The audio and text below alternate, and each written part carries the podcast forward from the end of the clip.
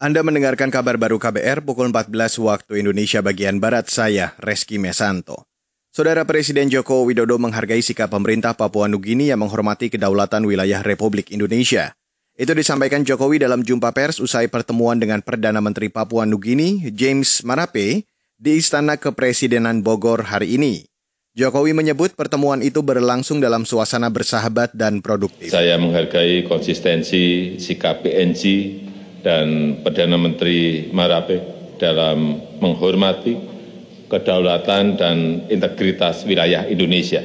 Prinsip ini penting untuk terus dihormati dan dilaksanakan oleh semua negara secara konsisten. Presiden Jokowi menambahkan pertemuannya dengan Perdana Menteri Papua Nugini James Marape membahas upaya kerjasama bilateral dan Pasifik. Salah satunya pembukaan perbatasan dengan Papua Nugini untuk memulihkan perdagangan lintas batas dan ekonomi masyarakat di perbatasan.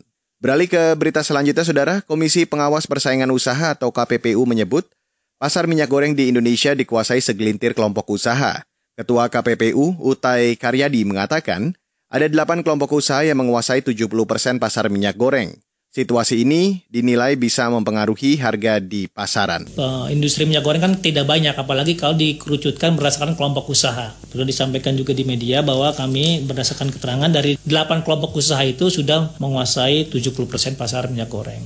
Jadi saya selalu mengatakan bahwa ini posisi tawarnya tidak seimbang. 8 kelompok usaha minyak goreng berhadapan dengan 270 juta penduduk Indonesia. Tentunya mereka memiliki market power yang sangat kuat sehingga tinggal masalah niat saja. Karena kesempatan sudah terbuka masalah niat untuk menyalahgunakan posisi dominannya. Ketua KPPU Tai Karyadi menambahkan, komisinya tengah menyelidiki dugaan pelanggaran yang dilakukan sejumlah kelompok usaha minyak goreng. Dari pemeriksaan sebelumnya, ditemukan fakta adanya pertemuan di kalangan produsen minyak goreng secara periodik dan rutin. Namun dia belum bisa memastikan apakah pertemuan itu mengarah pada indikasi pengaturan pasokan dan harga. Saudara Belgia melaporkan temuan wabah flu burung H5NI yang sangat menular di sebuah peternakan.